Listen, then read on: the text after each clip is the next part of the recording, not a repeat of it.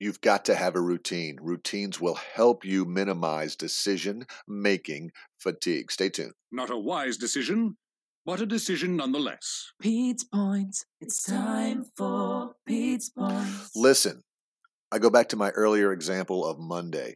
You know, all the decisions you have to make. Decide ahead of time. Make a routine.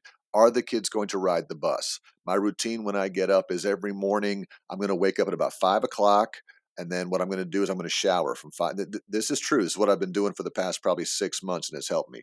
Wake up at five a.m., shower. I'm out by five thirty. Then I go to my Bible. I've got my my quiet time. I do reading from five thirty to about five fifty or so. Then I'm going to make myself breakfast. It's one egg and a piece of toast with almond butter. Ooh, sounds delightful. Eh, it's okay, but it's good. I have that. I cook that the same way Monday through Friday every day.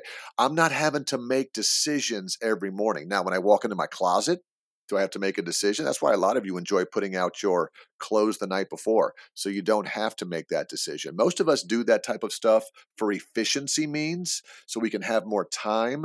But I want you to always be thinking of our lens this week, which is the less decisions you have to make around silly stuff, the more energy you have to focus on the important decisions that you have to make. Because that's why at night, like I said, when we all come home at night and someone says, "What's for dinner?" You're like, I don't care. If if I someone go and get a food, I don't care if it's Crystal, Burger King, McDonald's. If I have to make one more stinking decision, my head is going to explode. So again, a routine will help you with the simple decisions, um, and that way you can focus on the important ones. Okay, one more tip tomorrow. Uh, come on back then. Have a great day, everybody.